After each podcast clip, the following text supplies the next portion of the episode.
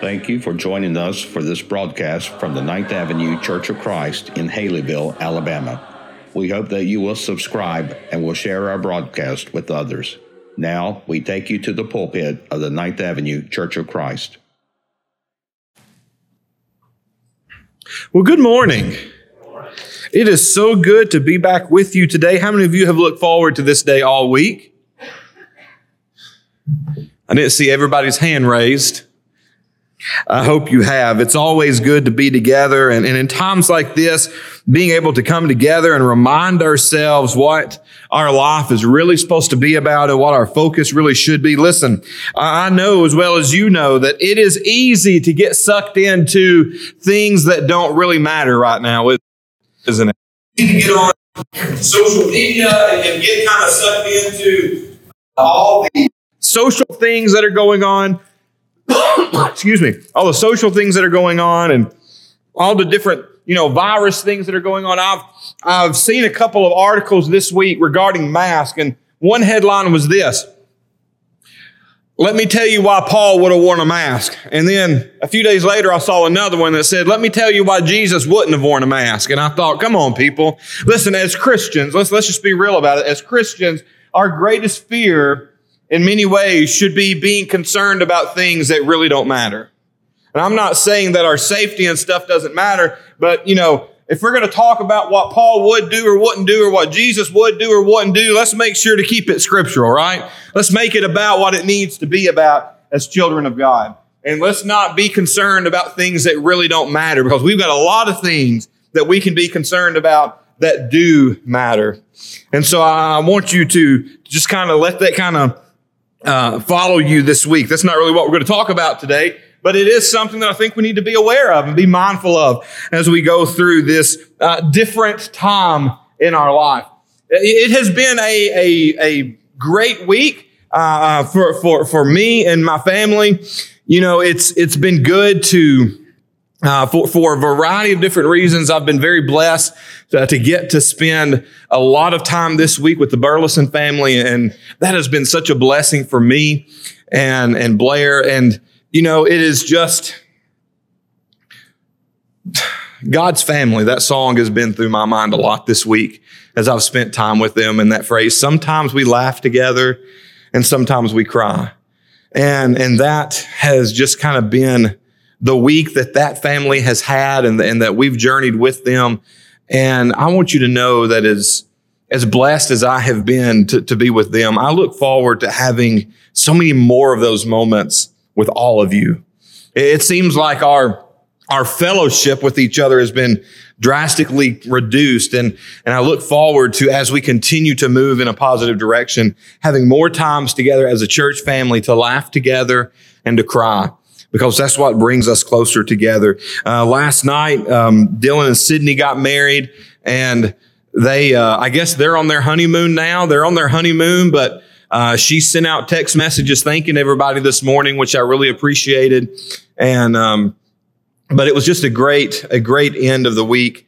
And, you know, it was so much more encouraging than coming here because I came here this morning and David Albright calls me a liar. I, um, he, uh, he asked me if, uh, um, Haley was going to be here this morning. I said, Oh no, he's out of town. Sure enough, Haley walks in the door.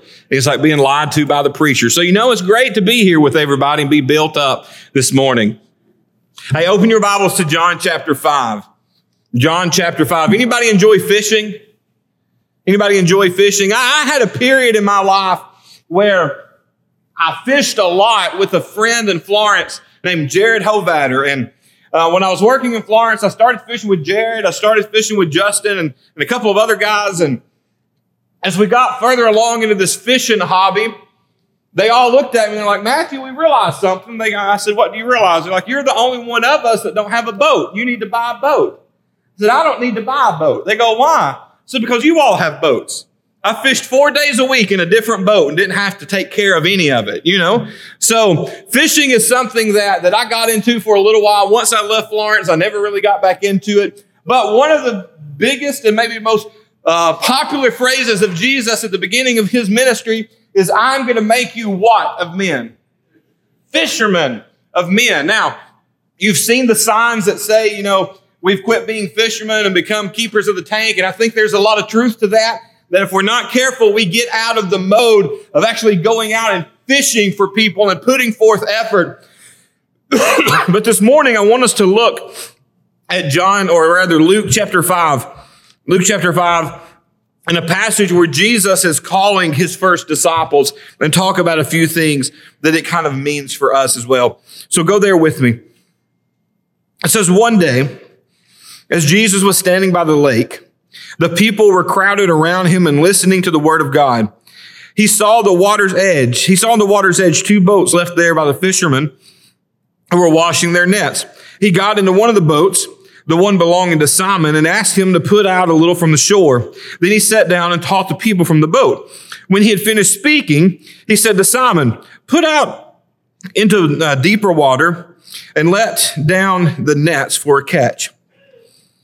Simon answered, Master, we've worked hard all night and haven't caught anything, but because you say so, I will let down the nets. When they had done so, they caught such a large number of fish, and their nets began to break. So they signaled their partners in the other boat to come and help them. And they came and filled both boats so full that they began to sink. When Simon Peter saw this, he fell at Jesus' knees and said, Go away from me, Lord. I'm a sinful man. For he and all his com- uh, companions were astonished at the catch of fish they had taken. And so were James and John and so, the son of Zebedee, Simon's partners. Then they said to Simon, then Jesus said to Simon, Don't be afraid, for now on you will fish for people. So they pulled their boats up on shore left everything, and followed him. What a great story. A familiar story for many of us, but what's some things that we can take from it this morning that will hopefully enhance our life a little bit? Well, the first thing that I want you to think about with me is that it is important to obey Jesus. It's important to obey Jesus. Do I have anybody here this morning that would be willing to say that's not true? I believe for most of us, we're all going to agree that it's important to obey Jesus. But with that statement and with that understanding that I think we all kind of feel that way, what happens a lot of times in our faith and in our walk is it's important to follow Jesus when it's convenient. It's important to follow Jesus when it's easy. It's important to follow Jesus when it makes sense. We like to add those taglines onto things. We like to, to, to condition statements because if we condition statements, then when I get in a certain situation where where I want to do what I want to do, I can say, okay, okay, I've been following Jesus and I'm still following Jesus, but I'm kind of going to go do my thing over here a little bit by myself. We condition those statements to make us feel better about our own sin and about our own shortcomings. But the truth is, the most important statement of your life is that it is important to obey Jesus. Now, can I make you obey Jesus? Can anybody make you obey Jesus? Is Jesus going to make you obey him? He could, but he's not. Like we've said before, and you've heard me say it several times now, this Christianity thing that we're all living, it's completely voluntary. None of us were drafted into it. None of us were forced into it. We voluntarily decide to say Jesus is the most important thing in my life. And when you make that decision, then all of the ifs, all of the conditions go away. I, I like, I like verse four and five. When he had finished speaking, he said to Simon, put out into deep water and let down the nets for a catch. Now, the next words from, from Peter are, are interesting because Peter is that guy that we know that really just loves to open his mouth and just kind of say what just the, his gut instinct just comes out. And a lot of times it's good. Sometimes it's like, ah, maybe you shouldn't have said that. And so he starts, he says, Master, we've worked hard all night and haven't caught anything. Let's just stop right there for a second. That sounds to me like the attitude of a young child. If you just kind of, how many times have you told your children to do something and they come back with, but dad, we have, and fill in the blank. You know, they've got this excuse for, for what they have or haven't done. I love excuses when we, uh, when we tell your, our kids, hey, go clean your room. How many of you have heard really good excuses about reasons your children haven't cleaned their rooms? there, there's, there's, uh, they're not good excuses. They're just excuses, right? And as you kind of begin to read this section, you almost feel like he's fixing to make an excuse. And in part, I think that's what his heart wanted to do. Because Jesus says, hey, let's go back out here and let's fish a little bit more. And he goes, but Jesus, I'm tired. We've worked all night. We've already got all of our fishing nets and all of our gear. We've got it scrubbed down. We've got it packed up. We're ready to be done. We're ready to go home. We've, we've done enough. We've done enough.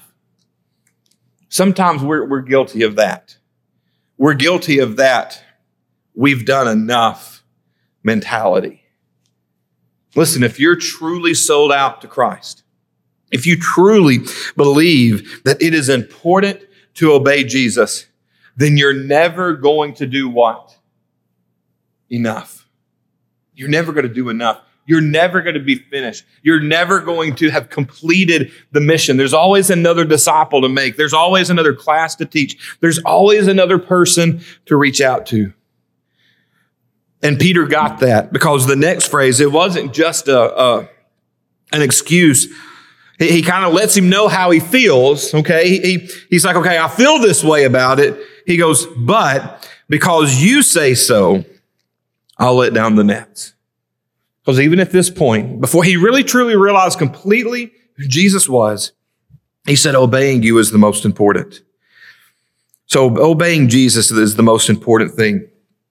The second thing is this from our story. We meet God when we come to the end of our own resources. We meet God when we come to the end of our own resources. So he let Jesus know what have they done all night long? They had worked all night long. They had done everything that they could do all night long to, to, to catch these fish, and they had caught nothing.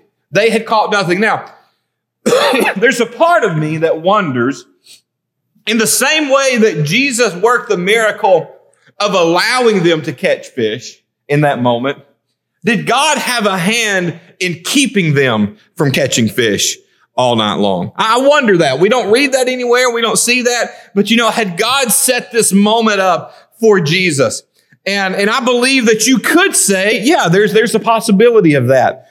But what we do know is they had worked all night long and had accomplished absolutely nothing. Have accomplished absolutely nothing. Brian has uh, been over at the house with us from time to time since we moved in, helping us with some projects and some things that we're working on.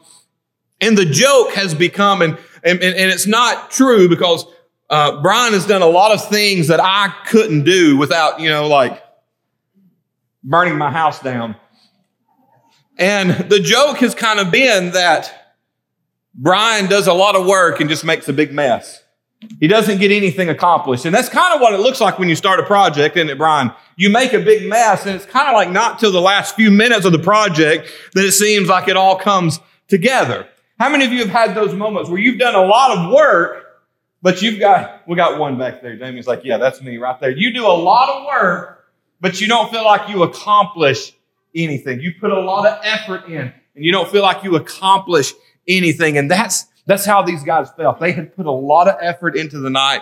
This was their livelihood. This wasn't just, oh, well, we, you know, we fished all night just for fun, you know. They fished all night and they caught no fishes. You know, we, we kind of play that off as, you know, oh, well, you know, we'll better luck tomorrow, guys. This was their livelihood. They came home empty handed without any ability to provide for their family that day. How do you think that felt? Do you think they felt defeated? Do you think they felt maybe a little helpless? And, and maybe you can hear a little more frustration in Peter's voice where he says, Hey, Jesus, look, we've been out here all night. We've come back empty handed. Almost like there's that part of his voice saying, Hey, I'm going to go back out there because you want me to, but it's not going to be worth the time. But you see, it's not until we get to those points in our spiritual life. That moment when we realize that by myself, I accomplish nothing. On my own, I am nothing but a failure. It is not until that point that we are able to truly tap in to the awesomeness of God. It was not until these guys completely failed at their job and completely just came back empty handed. It wasn't until that point. That's when they figured out how awesome Jesus was. Because you see, when we think we can still do some things on our own, we're still going to rely on our own strength. When we think that we can still do some things on our own, we're still going to talk about the things that we can do other than the things that God can do. Paul finally got to a point in his life. What did he say? He goes, I'm not going to boast in, in my stuff anymore. I'm not going to boast in the things that I'm able to do. He goes, from now on, I'm going to boast in my what? In my weakness. Because it is in my weakness that God is truly glorified. Listen, if Jesus is the most important thing to you, then you have to figure out how to completely empty yourself of all your pride, all of the things that, that, that, that you think make you good.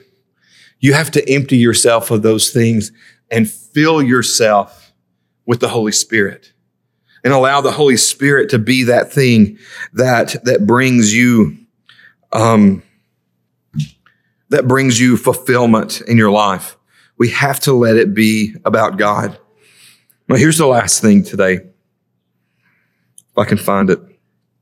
If we're going to fish, we have to put our nets where the fish are. If we're going to fish, we have to put our nets where the fish are. How, how much of that sounds real obvious? That's one of those real obvious preacher phrases, right? If you're going to catch fish, you got to put your nets where the fish are. Have any of you fished and realized all day long you've not put your hook anywhere where the fish are? Like there's all these fish and you've picked the one place where none of them exist. That's usually how my fishing days went. That's usually how my fishing days went. And especially when I would go with Jared. Jared was a great fisherman. I was just there because his, his fiance baptized. And she's like, I want you to study with him. I'm like, well, okay. But what does he like to do? She's like, he loves to fish. I'm like, okay, well, we're going to go start fishing together. And it was through that time together that we ended up having the conversations that we needed to have to get him to become a child of God. But my phrase at the end of the day, when we would go back to his house and Michelle would come out and she said, Well, how did it go or whatever? I would always say, Well, between the two of us, we caught eight fish. Now, he might have caught six, and I might have caught two. But between the two of us, we caught eight. And it really aggravated Jared. But there was one day that I outfished him. And when we got home, you know what he said? Between the two of us, we caught 15. And I'm like, that's not fair. That's my line. But you see, if we're going to be effective as children of God, if we're going to be effective as children of God, and we're going to be disciples, and we're going to make other people disciples, you know what we have to do? We have to go to where the fish are. There is a website called outreach.com. I think that's outreachmagazine.com. And there is, there was a story that I read on that website. It was years ago. We were in Hoxie. So it's been seven or eight years ago now. And we were having this Monday night Bible study. And we were thinking about outreach ideas because we'd come to the, the, the, realization that, hey, we're doing a great job of feeding ourselves, but we're really not fishing for anybody.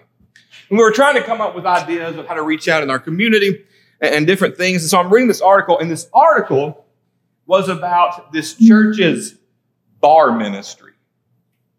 Let that sink in for a second. A church's bar ministry. And there was this church, and they had a, um, across the street from where their building was in the city was a bar. And three or four of the guys decided one night that they were going to go into the bar, they were going to sit in a booth, and they were just going to open their Bibles and start studying together and just see what happened. Just see if anybody talked to them. And of course, as you can imagine, there was a lot of poking, a lot of guys making fun of them. But within a couple of weeks, Guess what some guys in that bar started doing? They started sitting down and talking to them.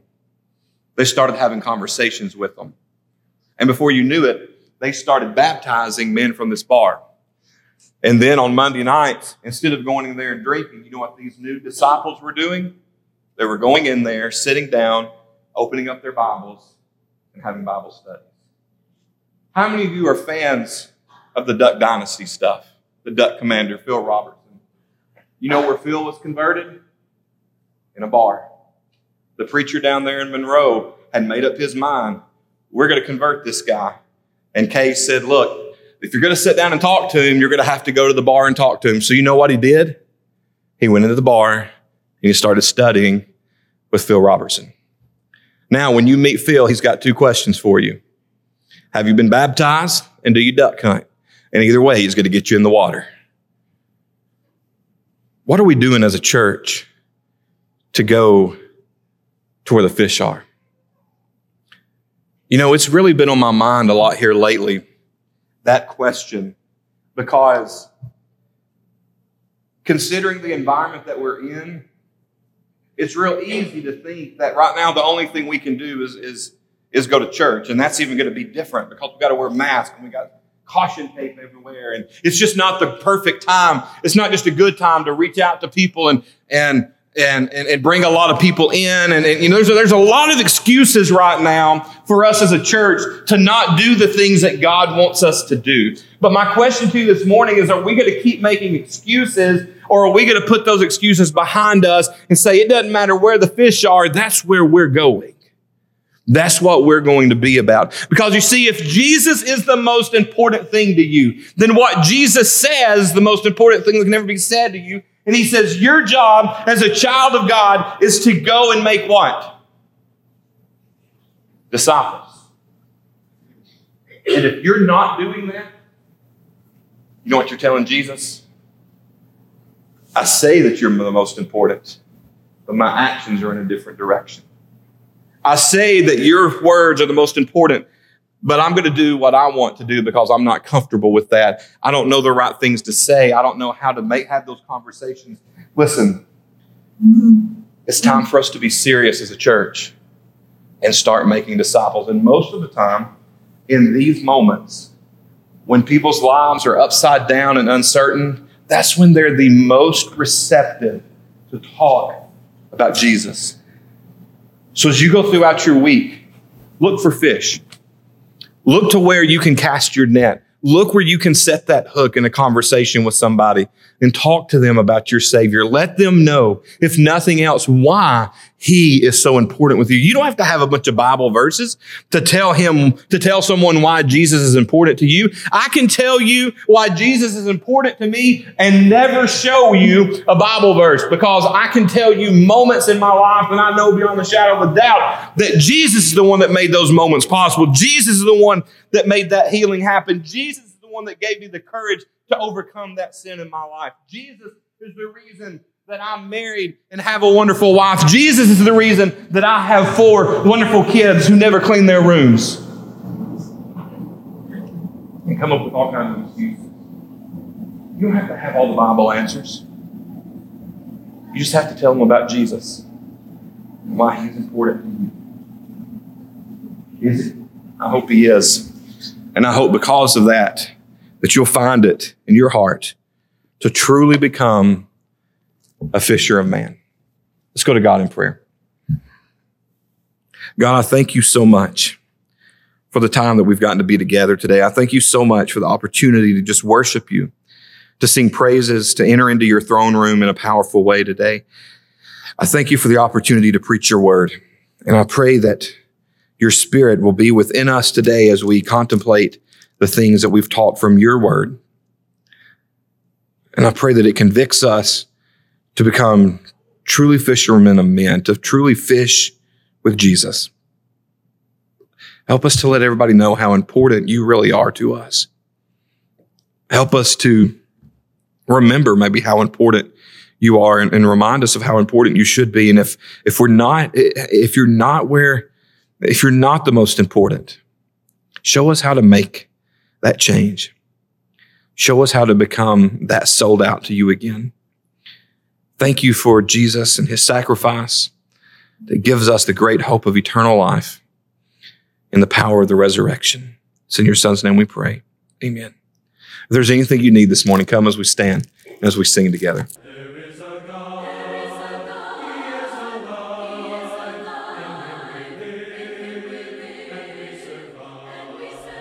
If this program has been beneficial to you, please consider subscribing on YouTube, Apple Podcast, or your favorite podcast provider. Also, we'd love for you to leave us a five star review, which will greatly assist us in getting the message of God's love and salvation to others.